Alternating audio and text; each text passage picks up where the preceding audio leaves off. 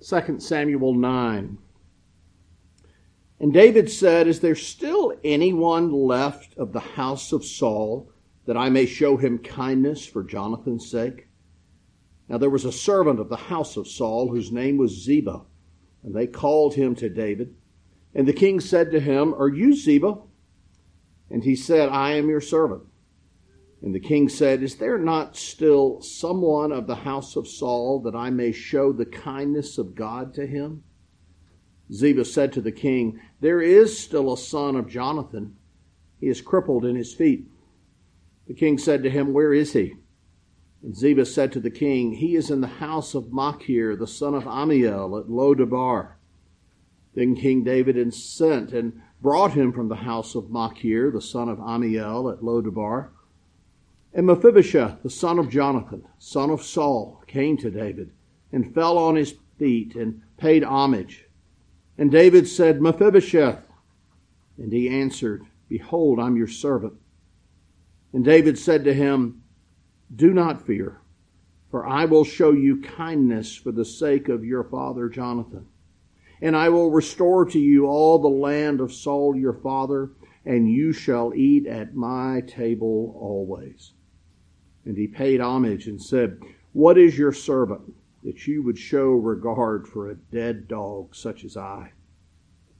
Then the king called Ziba, Saul's servant, and said to him, All that belonged to Saul and to all his house I have given to your master's grandson.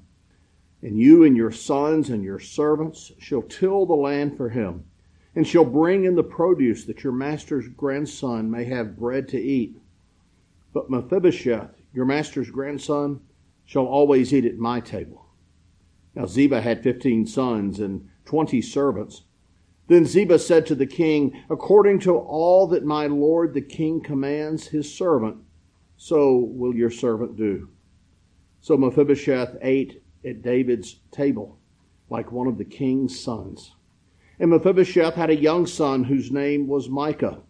And all who lived in Ziba's house became Mephibosheth's servants. So Mephibosheth lived in Jerusalem, for he ate always at the king's table. Now he was lame in both his feet. Thus ends the reading of God's inerrant and infallible word. Promises are funny things, especially in our day and time when so much of our interaction is mediated through electronics. If you think about it, until 125, maybe 150 years ago, for all of human history, when you made a promise, someone heard you say it.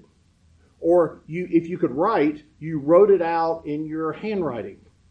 Or at the very uh, least, if you were illiterate, someone else who could write would have written out that promise. And at the very least, you would have put an X there next to your name, showing that you made this promise yourself.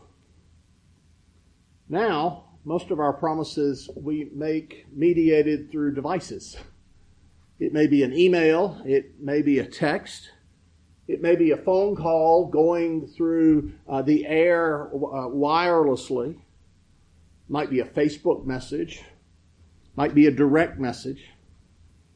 Of course, nothing accommodates our human nature better than Snapchat because you make a promise there and it disappears.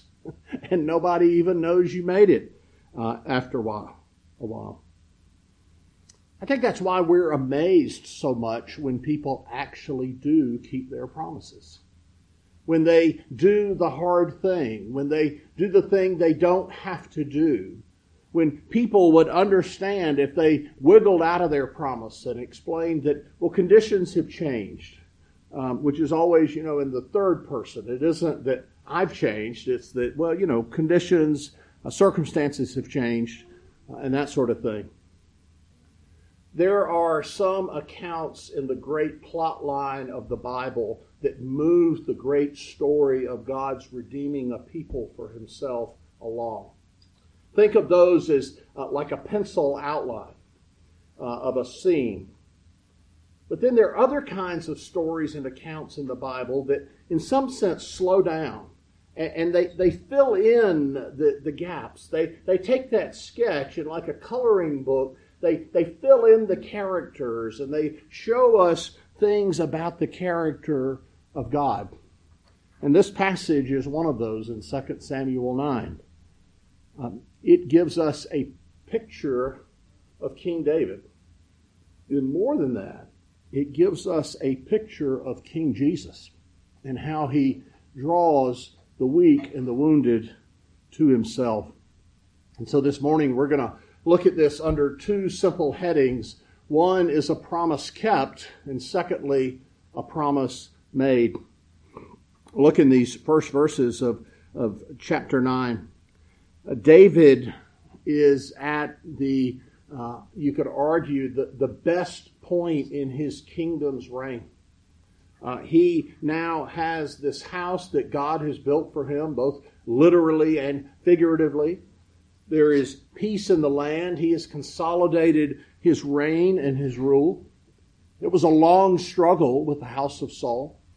You remember Saul had, uh, David had served in his court, and yet Saul, in losing his mind gradually, and perhaps the, the influence of Satan, uh, is after David, and he would switch from one minute wanting to hear David play the, the harp and sing for him, and the next minute he was throwing spears at him and trying to pin him against a wall. He would later take his armies out trying to hunt David down because he knew he was a threat to Saul's reign and to Saul's house. When in fact it was God who had brought judgment on Saul's house because of his unrighteous uh, leadership and his unrighteous acts as king, his lack of humility as king. But think back in 1 Samuel when Saul is after David, we, we get these little glimpses of the friendship between uh, David and Saul's son and his heir, Jonathan. And they have a friendship that is a picture of covenant friendship you know, a, covenant relationship is where law and love meet, and where love reinforces the commitments that law has we've taken under the law, and the law reinforces the commitment that we have in love.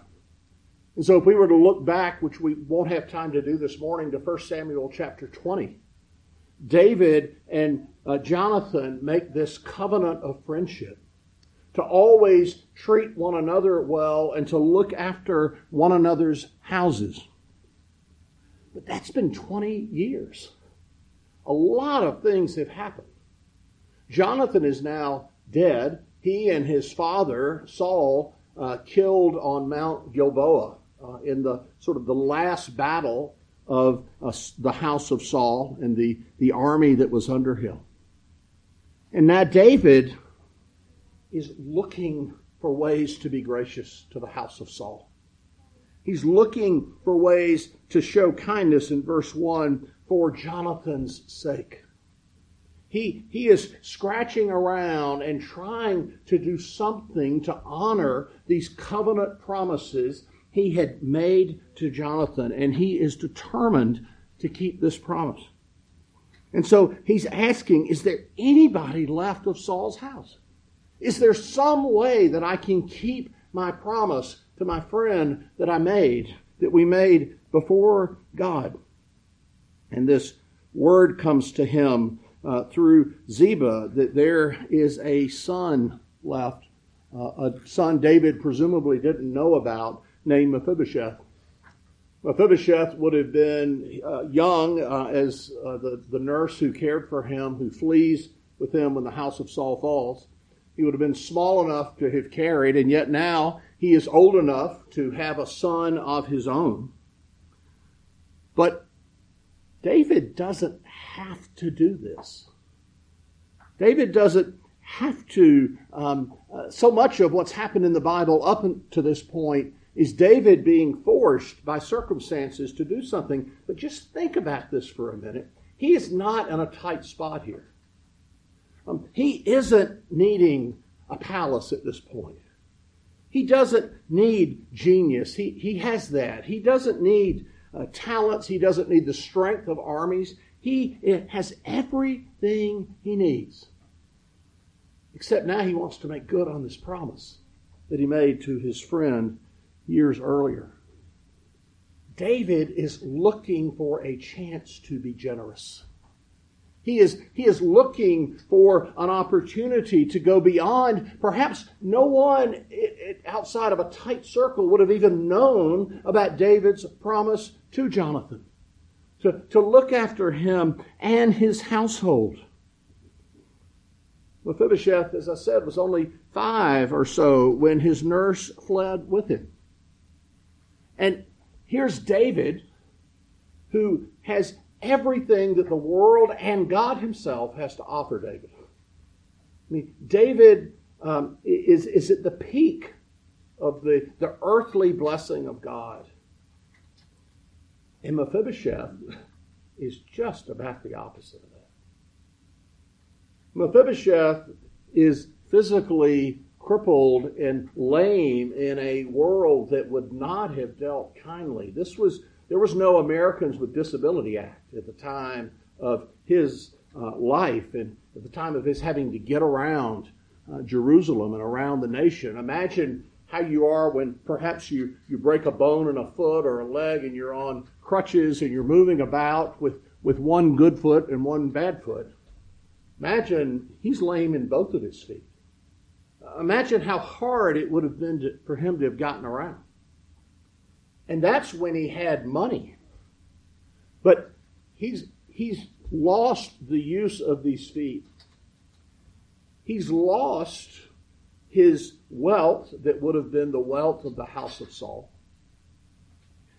He's living with, in, a, in probably in some sense, in a back room that belonged to the help, if I can put it that way. The, the people that used to serve him, he's now dependent upon them. He, he's lost his prestige. Uh, unlike, you know, Prince Harry, who took off to California with his new wife, Mephibosheth didn't voluntarily give up his job as a working royal.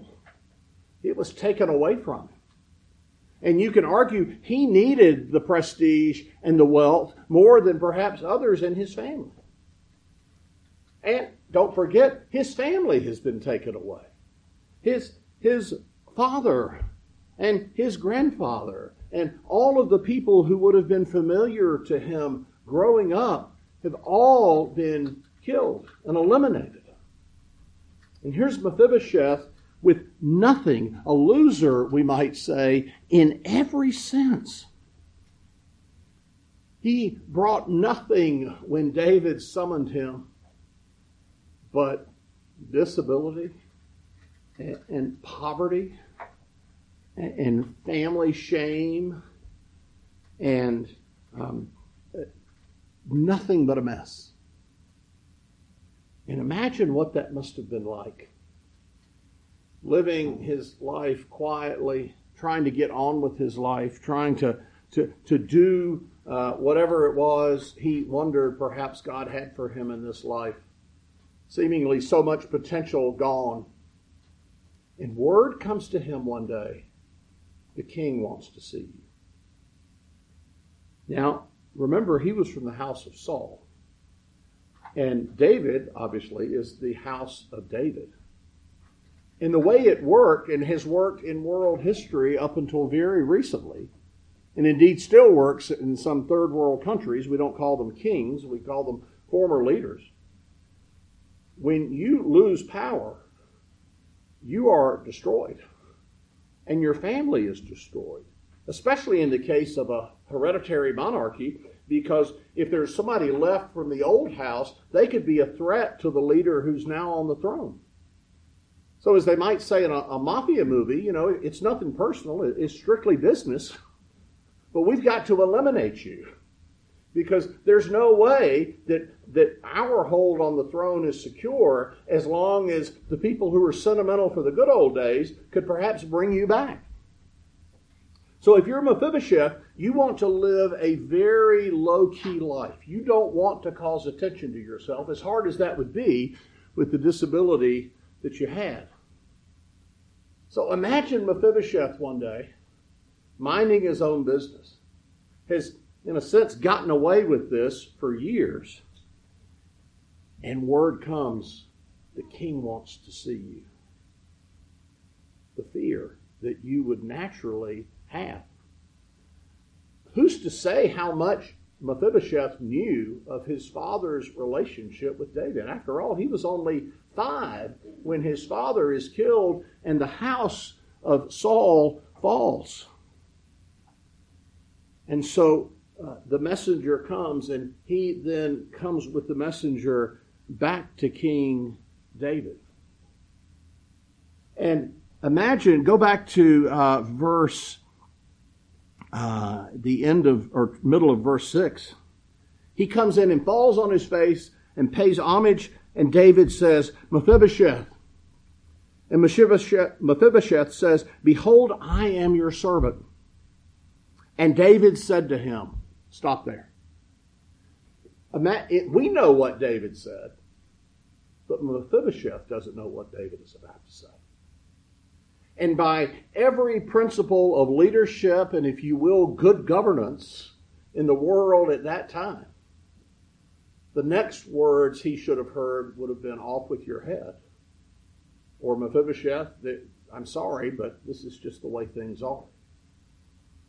He wouldn't have even have exiled him. It would have been the end of his life. Friends, that is our place before a holy God. D- David here is a picture of God's kindness to sinners.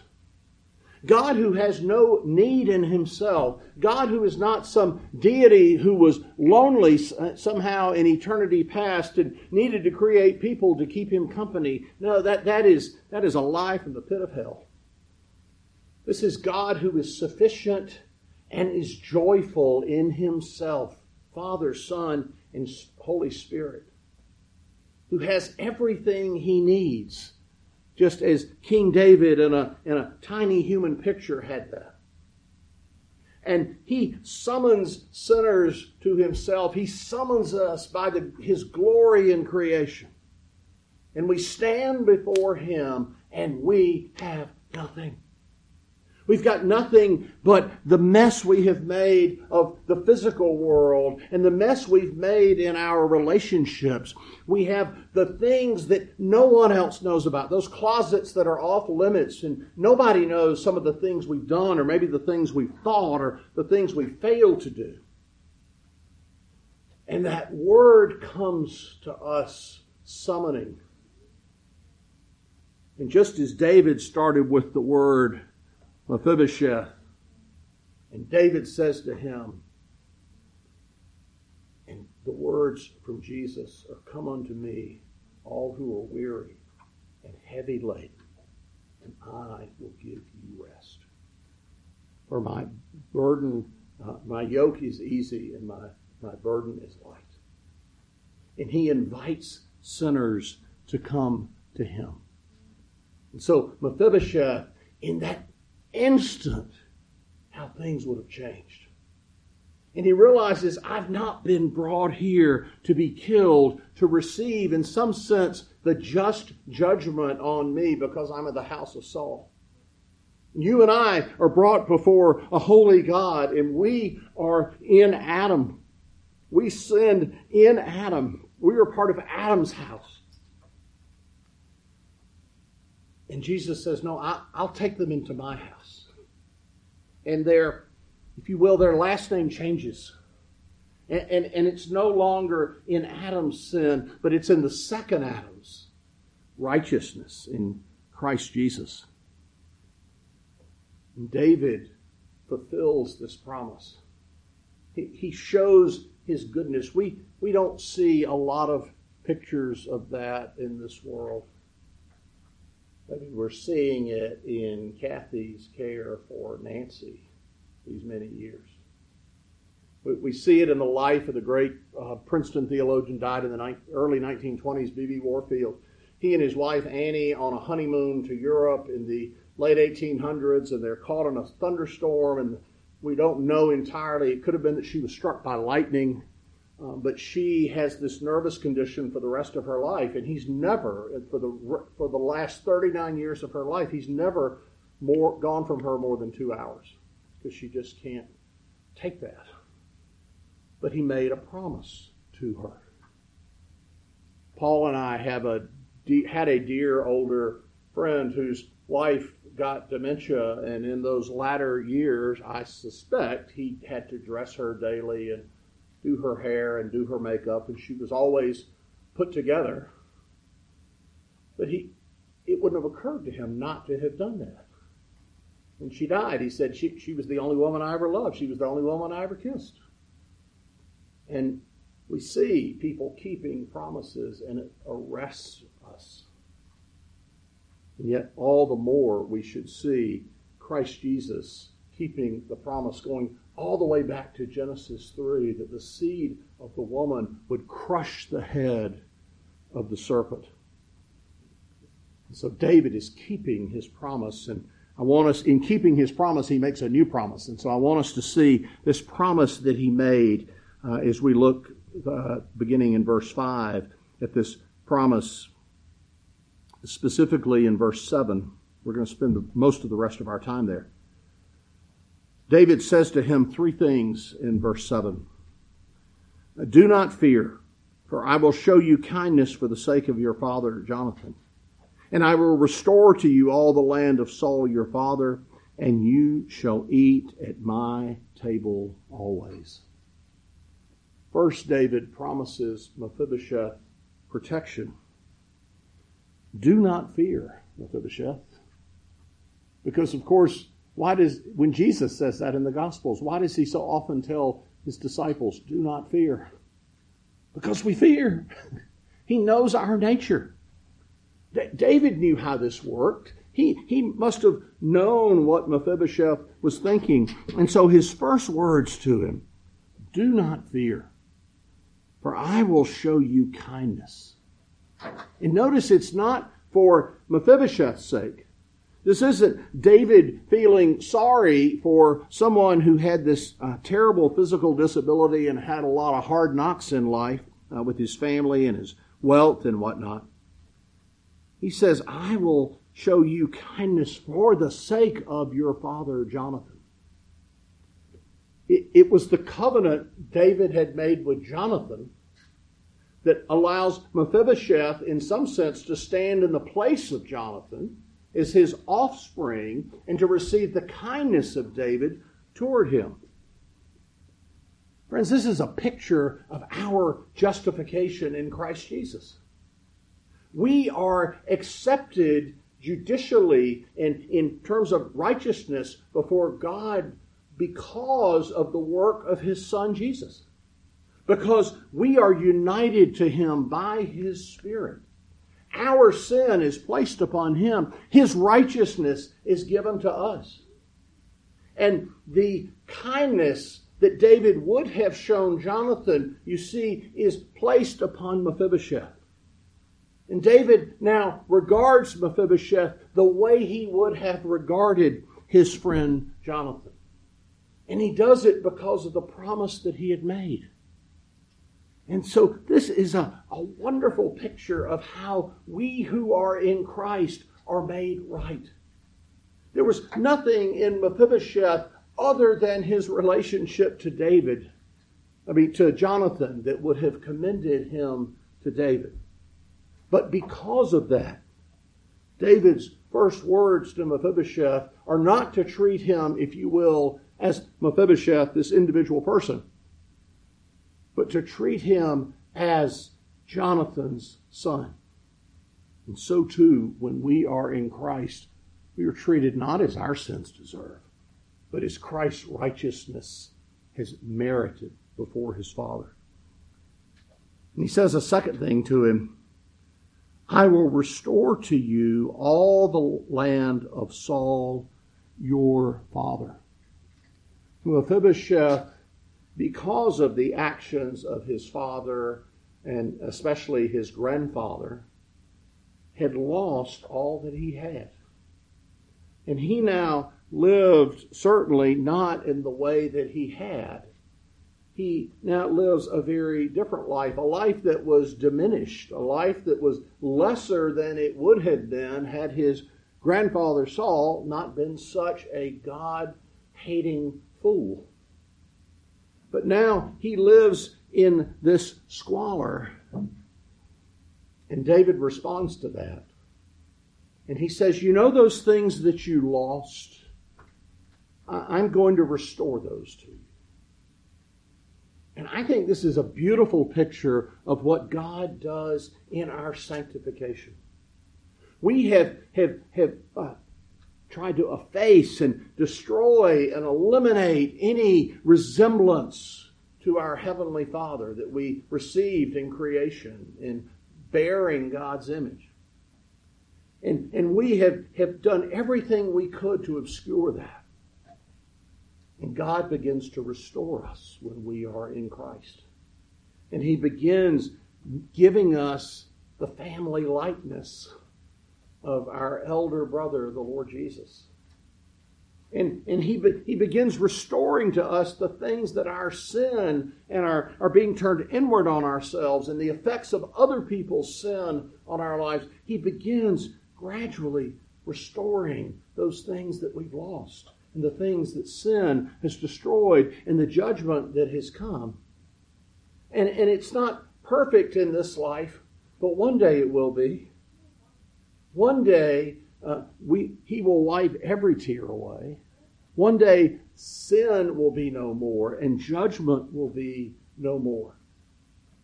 But in the meantime, as we are transformed from one degree of glory to another in Christ, and the longer we walk with Him, and the more we grow in our love for Him and our belief in the Scriptures and what He, how He has spoken to His people, gradually the lands that we've lost, in Mephibosheth's terms, begin to be restored. And finally, David says to him, this third aspect of this uh, restoration. He said, um, You shall eat at my table always. To eat at the king's table was to know the greatest of privileges. This Mephibosheth, who in the eyes of the world would have been a contender, would have been someone who would have been a threat to the house of David, David says, no, the, the, the, restoration for you is so complete. You who used to eat at the king's table when it was a different king, when you were just a child, a young child, now you will eat at the king's table again. And we who in Adam once knew the fellowship of, of Adam who would walk in the cool of the garden with God and knew the fellowship of that first meeting place of God with man, and who uh, destroyed that in his rebellion against God. God now brings us near, and he says, I will regard you in some sense as if these other things had never happened. And so we know the blessing of adoption. We who rebelled against our King now are drawn near. And the picture in the Bible is always of eating at the King's table. And those of us in Christ know the words of Jesus from John 6 I am the bread of life. Whoever comes to me shall not hunger. Whoever believes in me shall never thirst. And by David's promise, you will always eat at my table, was a promise to Mephibosheth that he would never be hungry and he would never be thirsty again. And you and I, when we are in Christ, know the blessing of adoption, of being regarded as a son. And, and it sounds sexist, but it's actually wonderful and glorious to be regarded as a son at the time when the Bible written was to have many more privileges as a daughter. And so we, men and women, are given all the privileges of sons that they would have received in that time. You see this great expansion of the kingdom. It's, it's not just uh, the, the, the males, it's the males and the females. And it's not just Jews, but it's Jew and Gentile. And it's not just in this one little region uh, in the Middle East with, you know, precise GPS coordinates, but it's the gospel going forth to the ends of the earth until the knowledge of the Lord covers the earth as the waters cover the sea. And so the protection and the provision and the position that Mephibosheth is given points us to the one Jesus gives his people when he draws us near. There is an old principle of Bible interpretation. It's a good one to learn. If there's a good character in a story and then there's a bad character, you and I are the bad character. And if there are two bad characters in a story, we're the worse one of the two. We're, we never see ourselves as the good character. King David is the one with power and is acting in righteousness. And Mephibosheth is the beggar who is weak, and all he brings is his mess. And David says, Fear not. I will deal with you as I would deal with your father, and I will bring you near, and I will restore the lands, and you will eat at my table always. Someone said, Are not all sinners like Mephibosheth? We are sons of a king named Adam who was made Lord of all creation. We come from royal stock. We're greatly deserving of death and we're disfigured by the fall. And Christ is a mighty power who has spoiled principalities and power, making an open show of them on the cross. And that's the Jesus who now sits on the throne of David forever. Don't you know that when Mephibosheth, in his own awkward way, stumbled out of David's palace that day, he was in awe and, and, and wonder?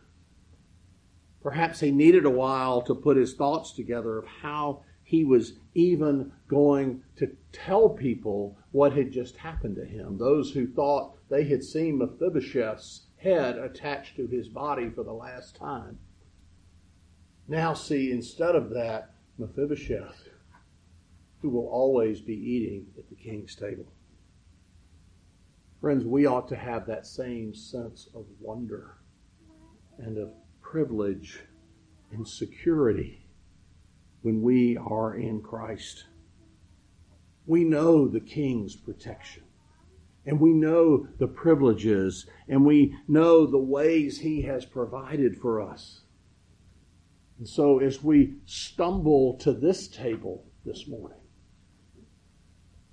we ought to reflect, reflect on the words we're about to sing when uh, Isaac Watts' words, Why was I made to hear your voice and enter while there's room when thousands make a wretched choice and rather starve than come?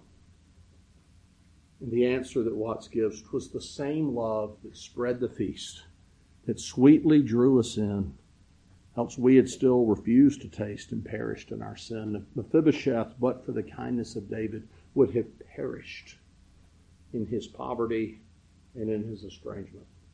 And instead, he was brought near. And you and I can know that as we come to the table this morning, to come near the king's table and feast there.